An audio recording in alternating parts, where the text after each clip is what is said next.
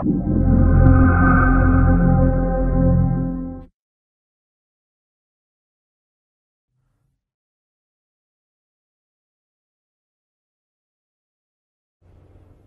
خودشه. اون کرمچال است. هارون تر را میگه مواظب به دهنت باش. کرویه خب مسلمه. چی فکر کردی؟ خیال کردی فقط یه سوراخه؟ نه ولی تا هرچی طرح ازش دیده بودم خب این طرها سعی می‌کنن نحوه کار کرمچاله رو نشون بدن. مثلا میگن می‌خوای از اینجا بری به اینجا. خیلی دوره درسته؟ ولی کرمچاله فضا رو مثل این خم می‌کنه. برای همین می‌تونیم از یه بعد بالاتر میانبور بزنیم. خلاصه اینکه واسه نشون دادنش فضای سه بعدی رو به فضای دو بعدی تبدیل کردن که باعث میشه کرمچاله در دو بعد یه دایره بشه. حالا دایره در سه بعد چی میشه؟ کاره دقیقا یه سوراخ کروی ولی کی اونو اونجا گذاشته؟ از کی باید تشکر کنیم؟ تا زمانی که سالم از اینجا خارج نشیم از هیچ کی تشکر نمی‌کنم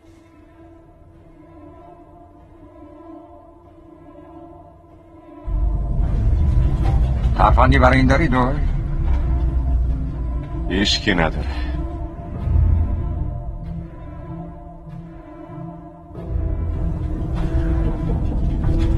بیگانه ها ساختنش نه؟ حداقل بعضیشون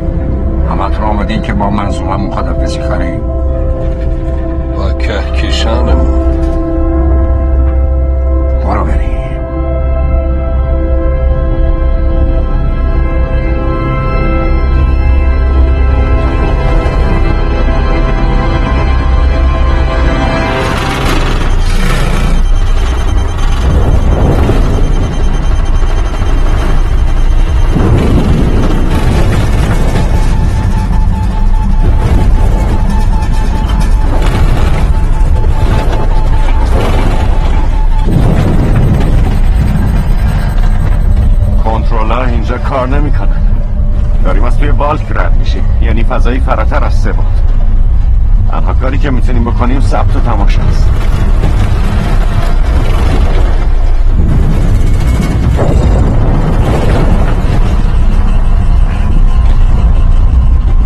اون چیه؟ فکر کنم خودشونو با پیچیدگی فضا زمان. نه نه.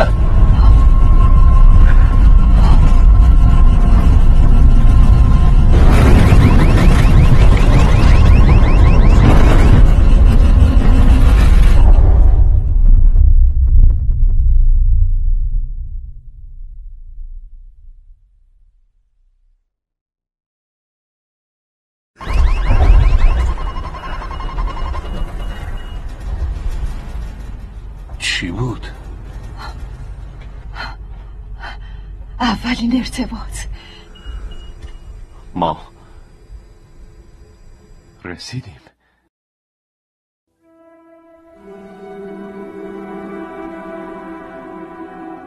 سفر از میانه. که چاله.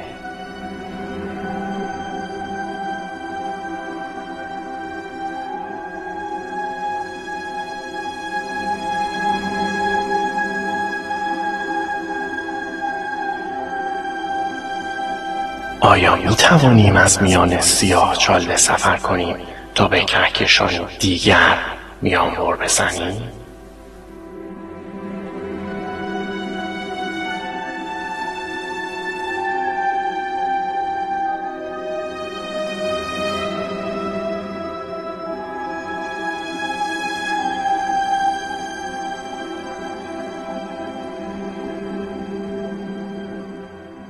از پنجاه سال پیش که فیلم 2001 اودیسه فضایی سفر از درون کرمچاله را برای نخستین بار به تصویر کشید فکر چنین سفری تخیل مردم را جذب خود کرده است. این سفر عجیب شکل نهایی سفرهای کیهانی است. حرکتی برقاسا از کهکشانی به کهکشان دیگر در یک چشم به هم زدن اما در حالی که کرمچاله ها موضوع داغ داستان های علمی تخیلی شده اند برای دانشمندان منبعی از درماندگی بیپایان هستند. نه به دلیل مضحک بودن که درست برعکس به دلیل جدی بودن قضیه. حقیقت حیرت انگیز این که کرمچاله ها نتیجه طبیعی نظریه های کنونی گرانش هستند و بیش از هشتاد سال قبل اینشتین این ایده را بررسی کرد. از آن زمان محققان در پی جواب این سوالند که آیا این امکان نظریه عجیب و غریب می‌تواند واقعیت داشته باشد؟ حالا آنها به پیشرفت بزرگی دست یافتهاند. پیشرفتی مبتنی بر پیوندهای عمیق بین ماهیت فضا و زمان و قوانین دنیای ذرات زیراتمی یا ذرات بنیادی نتیجه این پیشرفت رسیدن به درکی تازه از نحوه دقیق شکلگیری کرمچاله است اینشتین و همکارش نوتون روزن نخستین بار در سال 1935 میلادی خصوصیات کرمچاله ها را با استفاده از نظریه گرانش یا همان نسبیت عام بررسی کردند. آنها دریافتند چیزی که ما امروز سیاه چاله می تواند از طریق گلوگاه لوله مانندی به سیاه چاله دیگر منتصل شود. به نظر می رسید این گذرگاه که امروز پل اینشتین روزن نامیده می شود راه را برای میانبر زدن به درون فضا و زمان باز کرده است. به این شکل که به سیاه در بخشی از کیهان وارد شویم و از سیاه چالهی دیگر که شاید میلیون ها سال نوری دورتر باشد سر در بیاوریم. ولی مجبور نباشیم برای این کار میلیون ها سال وقت صرف کنیم. و در نتیجه عملا با سرعتی بالاتر از سرعت نور سفر کنیم. ایده کم چاله حیرت انگیز بود.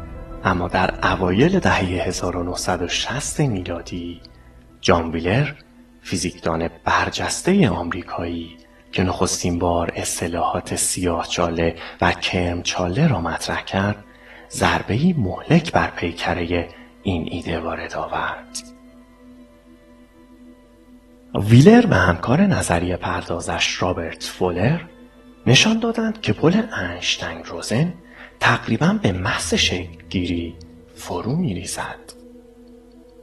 چنان که دکتر دانیل جفریز دانشیار فیزیک دانشگاه هاروارد توضیح می دهد ما می توانیم از دو سمت مخالف به درون کمچاله بپریم و در فضای متصل داخل آن به هم برسیم اما در آن صورت هر دو نابود خواهیم شد جفریس یکی از نظریه پردازان نخبه است که به دنبال راهی برای عبور از این مشکل هستند.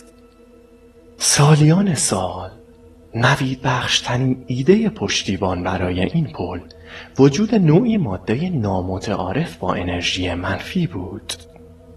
همانطور که از اسمش پیداست این ماده بسیار عجیب است. آنقدر عجیب که می تواند قوانین طبیعی گرانش را دور بزند در حالی که مواد معمولی همواره نیروی گرانشی یا جاذبه ایجاد می کنند انرژی منفی تولید شده توسط ماده نامتعارف نوعی نیروی ضد گرانشی یا دافعی ایجاد می کند. نکته حیرت انگیز این است که گفته می شود چنین انرژی وجود دارد. در دهه 1990 میلادی اخترشناسان پی بردند که کل جهان تحت تاثیر نیروی ضد گرانشی انرژی موسوم به انرژی تاریک در حال انبساط است. تنها یک مشکل میماند و آن اینکه منبع انرژی تاریک همچنان ناشناخته است. همین موضوع در مورد ماده نامتعارف نیز صادق است هیچ کس نمی‌داند این ماده را چطور می شود ساخت. چه رسد به اینکه چطور از آن استفاده کرد تا کرمچاله آنقدر باز بماند که بشود از آن رد شد.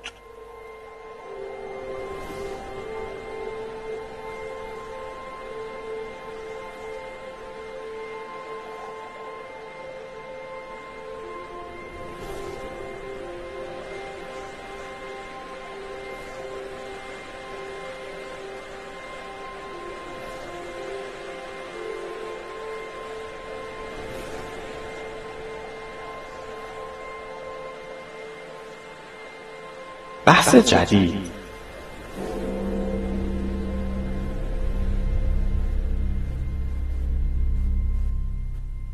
اما امروزه بحث درباره کرمچاله های عبور پذیر به شکل بنیادینی تغییر کرده و شکل جدیدی به خود گرفته است. علت آن هم اکتشاف شیوهی جدید برای سالم نگه داشتن بول بر مبنای پیوندی شگفتانگیز بین کرمچاله ها و نظریه کوانتوم یعنی قوانین ذرات دنیای زیراتمی بوده است.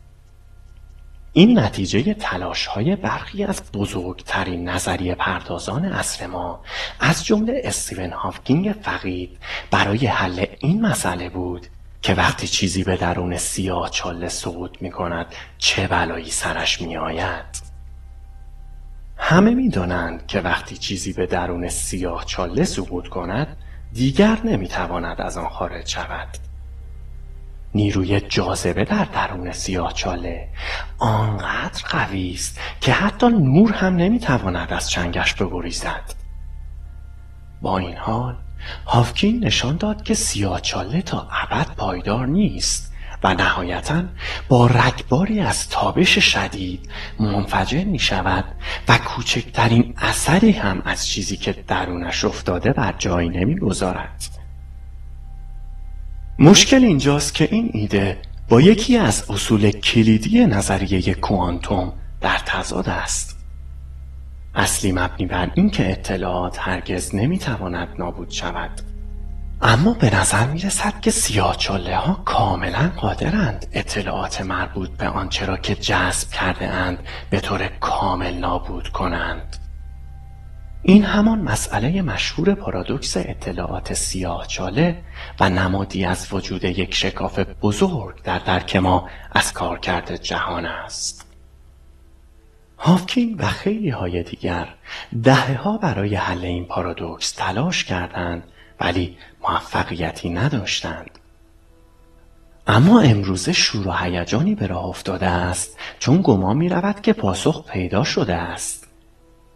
کرمچاله می تواند راهی به بیرون سیاه چاله باشد به بیان ساده نظریه پردازان گمان می کنند که مرز ظاهرا گریز ناپذیر سیاه چاله یا همان افق رویداد علاوه بر تابش هافکینگ که سیاه چاله ها را نابود می کند پر از کرمچاله های کوچکی است که امکان نشت اطلاعات به بیرون را ایجاد می کنند.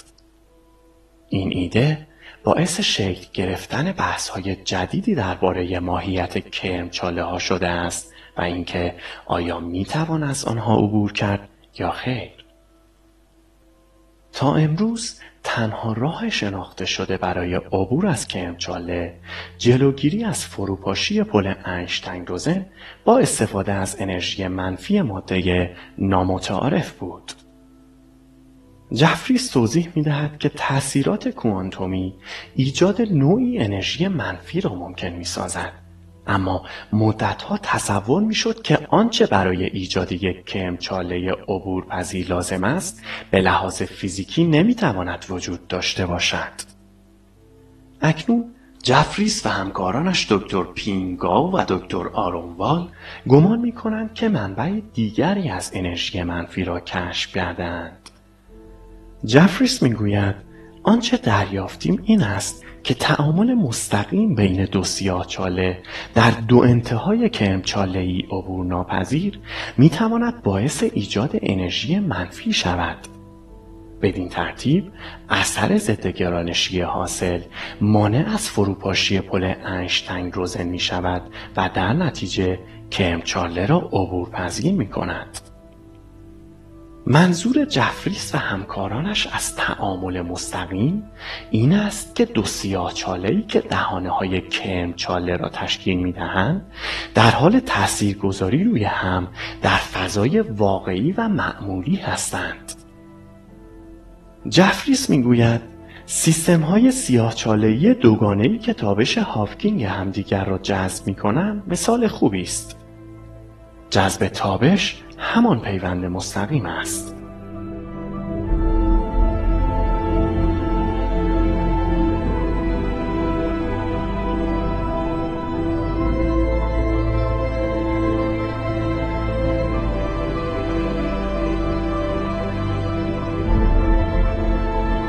در همتنیدگی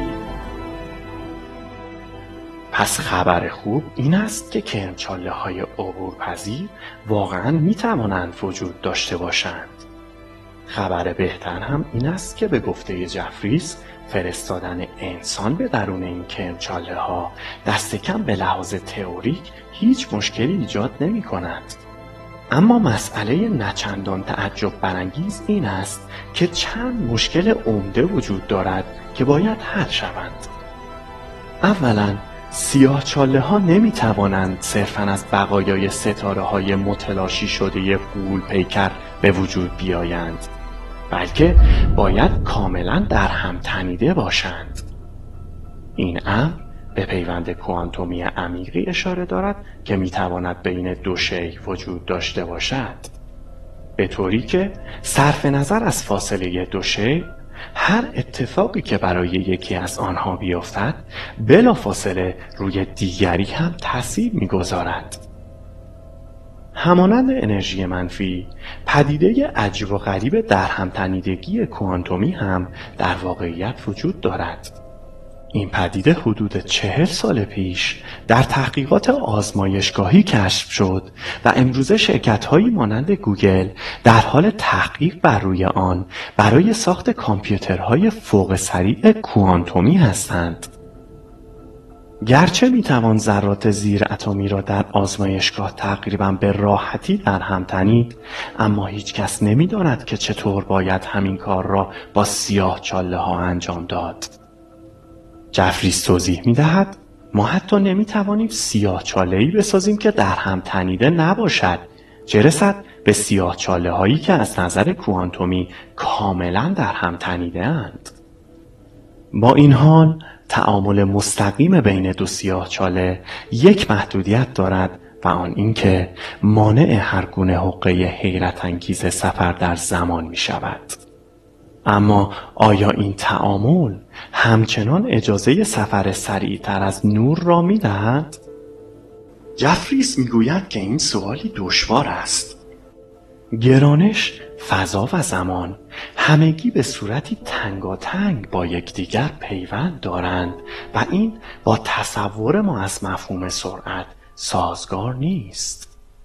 به گفته او محاسبات انجام شده بر روی کمچاله ها نشان می دهند که استفاده از کمچاله ها عملا کنتر از سفر مستقیم در فضا خواهد بود. با این حال او آن می کند که جزئیات باید بیشتر و کاملتر بررسی شوند. بنابراین به نظر می رسد حقایق علمی هنوز هم کمی عقبتر از داستانهای علمی تخیلی است. قوانین طبیعت دو حالت را ایجاب می کنند. اینکه کرمچاله ها بتوانند کارهای حیرت انگیز انجام دهند و در یک چشم به هم زدن فرو بریزند یا اینکه عبور پذیر باشند اما به درد نخور. با این حال طبیعت به دفعات شگفتی های بزرگی را به نظریه پردازان نشان داده است. صرف احتمال وجود داشتن سیاهچاله ها چندین دهه مورد تردید بود و خود انشتین هم وجود در هم تنیدگی کوانتومی را باور نداشت. آیا ممکن است که امچاله های طبیعی جایی در جهان وجود داشته باشند و معجزه کنند؟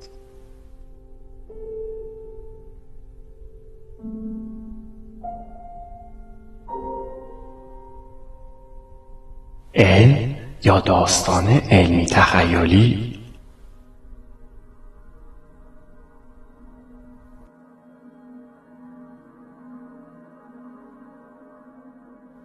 نظریه پردازان با ترکیب ریاضیات و مدل‌های رایانه‌ای در پی مشاهده کرمچاله‌های واقعی هستند. چالش پیشروی آنها یافتن تفاوت بین سیاهچاله‌های معمولی و سیاهچاله‌هایی است که دروازه کرمچاله‌ها هستند. به گفته راجیبال شیک نظریه پرداز گرانش در مؤسسه تحقیقات بنیادین تاتا در بمبئی هندوستان ممکن است پاسخ در تفاوت‌های ظریف بین شیوه های تاثیرگذاری این دو نوع سیاهچاله بر محیط اطرافشان و به ویژه تأثیرشان بر رفتار نور نهفته باشد وی توضیح می دهد همانطور که نسبیت عام انشتنگ پیش بینی می کند فوتون ها در میدان گرانشی خم می شوند. جاذبه شدید سیاهچاله ها قرص های برافزایشی فوقالعاده داغ و درخشانی را در اطرافشان ایجاد می کند. از جنس ماده‌ای که رو به نابودی می رود. بدین ترتیب سیاهچاله های میزبان این قرص ها که اگر درخشش قرص برافزایشی نبود به هیچ وجه قابل رویت نبودند به صورت سایه قیرگونی روی قرص ظاهر می شوند. این شکل سایه مذکور است که نشان می دهد سیاه چاله عملا چیزی عجیب و غریب تر است یا خیر. به گفته شیک نشانه های آشکارساز کرمچاله نتیجه اثر گرانشی گلوگاه آن روی سایه هستند. شیک ادامه می دهد دریافتم که شکل سایه کرمچاله‌ای که با آرامی دور خودش میچرخد بسیار شبیه سایه تقریبا قرص مانند سیاهچاله‌ای است که به آرامی دور خودش میچرخد. اما کرمچاله‌ای که سریعتر میچرخد سایه‌ای ایجاد می‌کند که کج و ماوشتر از سیاهچاله‌ای است که به همان شکل میچرخد. او تاکید می کند که تحقیقات کماکان در جریانند و نتایجی که تاکنون به دست آمده اند بر مبنای انواع خاصی از سیاهچاله ها و کرمچاله ها هستند. زمانتی نیست که آن نوع کرمچاله در حال چرخشی که من بررسی کردم رایشترین نوع باشد. شیک می‌گوید که اخترشناسان همین الان هم ابزار لازم را برای تشخیص تاثیرات پیش بینی شده در اطراف کرمچاله ها در اختیار دارند. این ابزار تلسکوپ افق رویداد است که از شبکه جهانی از آنتنهای رادیویی تشکیل شده که قادرند سیاهچاله ها و کرمچاله ها را بررسی کنند. شیک می‌گوید این تلسکوپ مدتی است که شروع به جمعآوری داده ها کرده است. شاید نیم قرن بعد از اولین حضور کرمچاله فضا زمان در فیلم های سینمایی. حالا این مفهوم در آستانه تبدیل شدن به چیزی فراتر از یک ایده علمی تخیلی صرف باشد.